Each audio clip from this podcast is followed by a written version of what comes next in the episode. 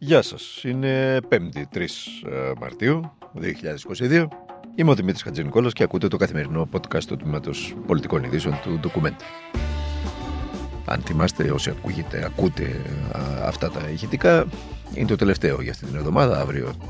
Ε, δεν υπάρχει podcast, οι εφημερίδες, οι κυριακάτικες εφημερίδες κλείνουν ε, λόγω καθαράς Δευτέρας.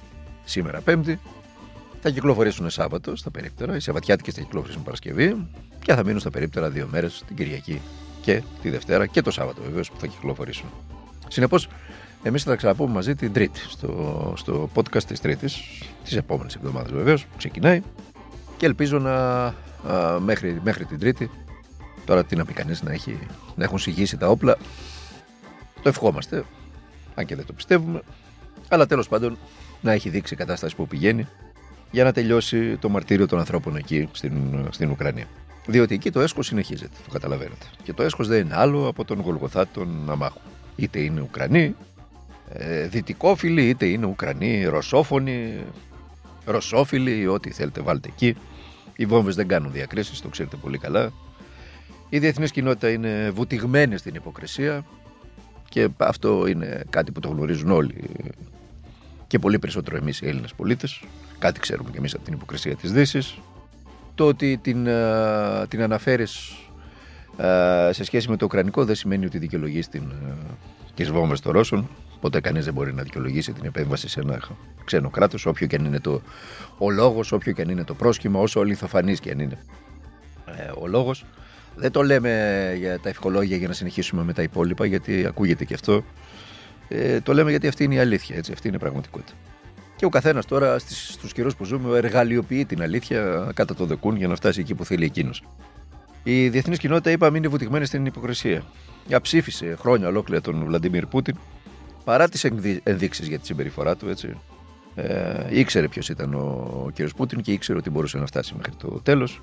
Αλλά δεν τσικεγόταν καρφάκι της Δύσης δεν επιδίωξε ποτέ να ανακόψει την προέλασή της προς Ανατολάς μετά την πτώση του Συμφώνου της Βαρσοβίας. Έκλεισε τα μάτια στην εκτεταμένη διαφθορά στην Ουκρανία. Η διαφθορά στην Ουκρανία μπορεί να μην το ακούτε, να μην το διαβάζετε πουθενά, αλλά η διαφθορά στην Ουκρανία από τότε που έπεσε το Σύμφωνο της Βαρσοβίας και οι χώρες του Ανατολικού Μπλοκ ήταν όχι απλά εκτεταμένη. Έσπαγε κάθε ρεκόρ και σπάει ακόμα και σήμερα κάθε ρεκόρ η διαφθορά των, των πολιτικών στην Ουκρανία δεν υπάρχει Ουκρανός πρόεδρος από όλους αυτούς που βγήκαν, που πέρασαν, είτε ήταν δυτικόφιλος είτε ήταν ρωσόφιλος, που να μην ήταν βουτυγμένος στα σκάνδαλα και στη διαφθορά, που να μην βρέθηκε μετά την ανάληψη της εξουσίας σε λίγα χρόνια ζάμπλουτος με κρυφούς λογαριασμούς, με εταιρείες από το πουθενά και όλα αυτά τις ομορφιές. Αλλά απέναντι σε όλα αυτά η Δύση ούτε ενδιαφέρεται. Ούτε ενδιαφέρονταν, ούτε ενδιαφέρεται. Ε, πόσοι γνωρίζουν ότι πίσω από τον κάθε εκλεγμένο πρόεδρο στην Ουκρανία βρίσκεται πάντα ένας ολιγάρχης ένας άνθρωπος της οικονομικής ελίτ. Ε, Ουδής εκλέγεται στη χώρα αυτή αν δεν έχει έναν ε, εκπρόσωπο της οικονομικής ελίτ από πίσω του να τον στηρίζει. Ε, η διαφθορά σαρώνει, όπως σαρώνει και η φτώχεια στη χώρα, με μισθούς 300 ευρώ και συντάξεις, ακόμα και 30 ευρώ μηνιαίως συντάξεις. Γέμισαν τα, τα μπαρ της της Αλοδαπής με Ουκρανέζες. Τα ξέρουμε και εμείς αυτά, έτσι. Τα ξέρουμε. Όλα αυτά γινόταν ε, μπροστά στα μούτρα της Δύσης μπροστά στα μούτρα της Δύσης. Και η Δύση έκλεινε τα μάτια της. Δεν είναι ενδιαφέροντα. Ενίσχυε μάλιστα όλη αυτή την κατάσταση. Όλοι αυτοί εργαλειοποίησαν το γεγονός ότι η χώρα ήταν πάντοτε διαιρεμένη ανάμεσα στη Δύση, το δυτικό της μέρος που τάσσονταν υπέρ της ένταξης στην Ευρωπαϊκή Ένωση, μετά σιγά σιγά και εντέχνως της πέρασαν και την ένταξη στο ΝΑΤΟ, και στη Ρωσόφωνη Ανατολή. Έτσι. Τα όπλα μεταξύ αυτών των δύο μερών δεν σήγησαν ποτέ. Η Δύση και εκεί δεν έδειξε το παραμικρό ενδιαφέρον για την κατάσταση αυτή. Ούτε και η Μόσχα φυσικά έδειξε το ενδιαφέρον παραμικρό. Προσπάθησε και αυτή να εργαλειοποιήσει τη δική της πλευρά για να δικαιολογήσει την επέμβασή της στη χώρα, όπως κάνει τώρα με την ε, εισβολή. Για τον μόνο που ενδιαφέρονταν όλοι τους ήταν τα συμφέροντά τους και συνεχίζουν να το κάνουν. Ε, οι ηγέτες μαριονέτε ε, συνεχίζουν να εκλέγονται. Μικρή, πικρή ιστορία την οποία βεβαίως θα μπορούσε το κάθε κράτος το κάθε μικρό και αδύναμο κράτος να την μεταφέρει στο, στη δική του πραγματικότητα. Κάτι γνωρίζουμε κι εμείς ε, ω Έλληνε σε αυτή τη δύσκολη ε, περιοχή τη Βαλκανική στην οποία βρισκόμαστε. um, in Napoleon and uh, Hitler, they had the they had the objective to to have whole Europe under their control. Now Americans have got Europe under their control, and and we see that the situation has really demonstrated what role EU is playing in the context of the global uh, situation. They're just fulfilling a, a role.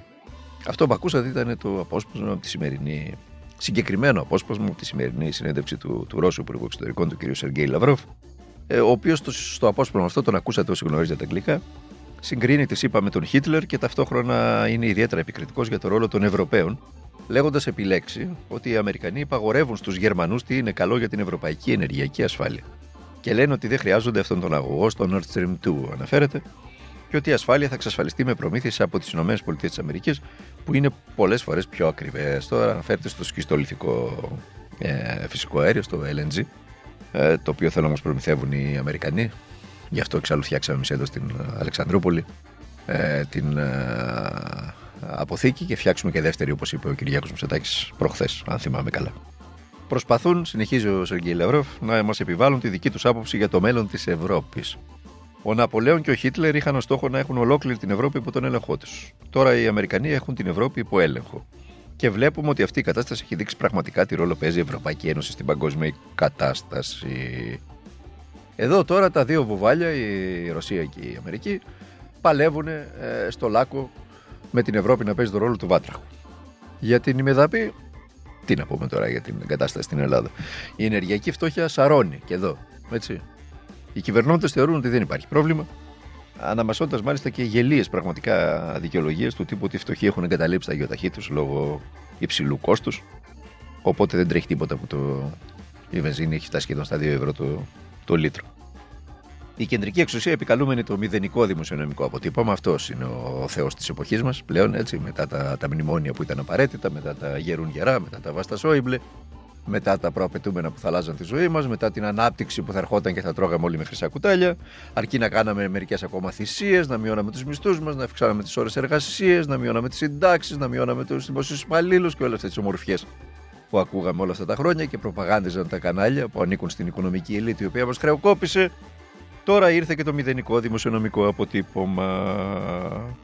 Η κυβέρνηση λοιπόν, η παρούσα κυβέρνηση του Κυριάκου Μητσοτάκη δεν πράττει απολύτως τίποτα για την ενεργειακή φτώχεια, αλλά και για τη φτώχεια των πολιτών, για τις αυξήσεις, όπως δεν έπραξε απολύτως τίποτα και για την πανδημία. Το αντίθετο, μάλιστα, το θεωρεί ευκαιρία ώστε να προχωρήσει το πρόγραμμα, το εκτεταμένο πρόγραμμα, να μεταφέρει τον πλούτο στα χέρια λίγων μεγάλων εταιριών από την ημεδαπή ή την αλλοδαπή.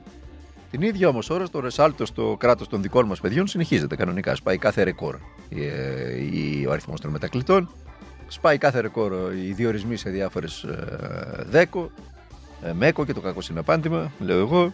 Και συνεχίζονται βεβαίως οι απευθείας αναθέσεις, ε, οι οποίες και εδώ σπάνε κάθε ρεκόρ, κοντεύουν κοντά στα 7 δις οι απευθείας αναθέσεις. Ξέρετε τι είναι οι απευθείας αναθέσεις, αυτές που δεν χρειάζεται να λογοδοτήσεις σε κανέναν για τίποτα και κυρίως στον ελληνικό λαό. Αυτή είναι η κατάσταση. Ομοιότητες βρίσκεται παντού σε όλο τον κόσμο. Να ξέρετε όμως κάτι, ότι όταν αυτή η κατάσταση συνεχίζεται επί μακρόν, αυτός ο περίφημος κοινωνικός ιστός που συνδέει τις, ε, τους, τους ανθρώπους και, και συγκροτεί τις κοινωνίες ε, σπάει και όταν σπάει βρίσκουν ε, χώρο και παρισφρίουν διάφορα συμφέροντα, ξένα, η μεδαπά, διάφοροι πονηρούλιδες και κάποια στιγμή η κατάσταση ξεφεύγει από κάθε έλεγχο και βλέπουμε εικόνες σαν αυτές που βλέπουμε στη τηλεόρασή μας στην ε, Ουκρανία. Τα υπόλοιπα είναι γνωστά. Εμείς δεν ευχηθούμε τώρα να σταματήσει αυτό το πράγμα που γίνεται εκεί για να σωθούν όσοι περισσότεροι μπορούν να σωθούν για να σταματήσει το μαρτύριο του Ουκρανικού λαού. Να, θα τα πούμε μαζί τώρα την Τρίτη. Την Τρίτη θα τα πούμε μαζί, την ερχόμενη Τρίτη. Ε, να περάσετε καλά. Είναι και το τριήμερο της Καθαράς Δευτέρας. Να περάσετε καλά με τους ανθρώπους σας, με τους ανθρώπους που αγαπάτε, με τους οικείους σας, είναι ευκαιρία έτσι, που υπάρχουν μερικές ελεύθερες ώρες να τους δείτε, να τους μιλήσετε, να μιλήσετε για τα πάντα μαζί τους. Είπαμε ότι βάση κάθε καλής σχέσης είναι ο διάλογος, ο ανοιχτός, ισότιμος διάλογος όπου ένας σέβεται τον άλλον. Να πείτε τους φόβους σας, να πείτε τις αγάπες σας, να μοιραστείτε τα θέλω σας, να κατανοήσετε τα θέλω του άλλου αυτά όλα συγκροτούν μια ισότιμη σχέση. Είπαμε ότι όταν δίπλα μας καταραίει το σύμπαν, ε, αυτό που μένει για, για μας τους υπόλοιπους απλούς ανθρώπους είναι οι φίλοι μας, οι ερωτές μας, οι αγάπες μας, ε, η οικογένειά μας, τα παιδιά μας, όλα αυτά. Συνεπώς, να θυμάστε και αυτό που λέμε κάθε μέρα και θα συνεχίσουμε να το λέμε, ακούραστα και αδιάκοπα. Τίποτα στη ζωή δεν μπορεί να πετύχει κανείς αν δεν ε, προσπαθήσει γι' αυτό.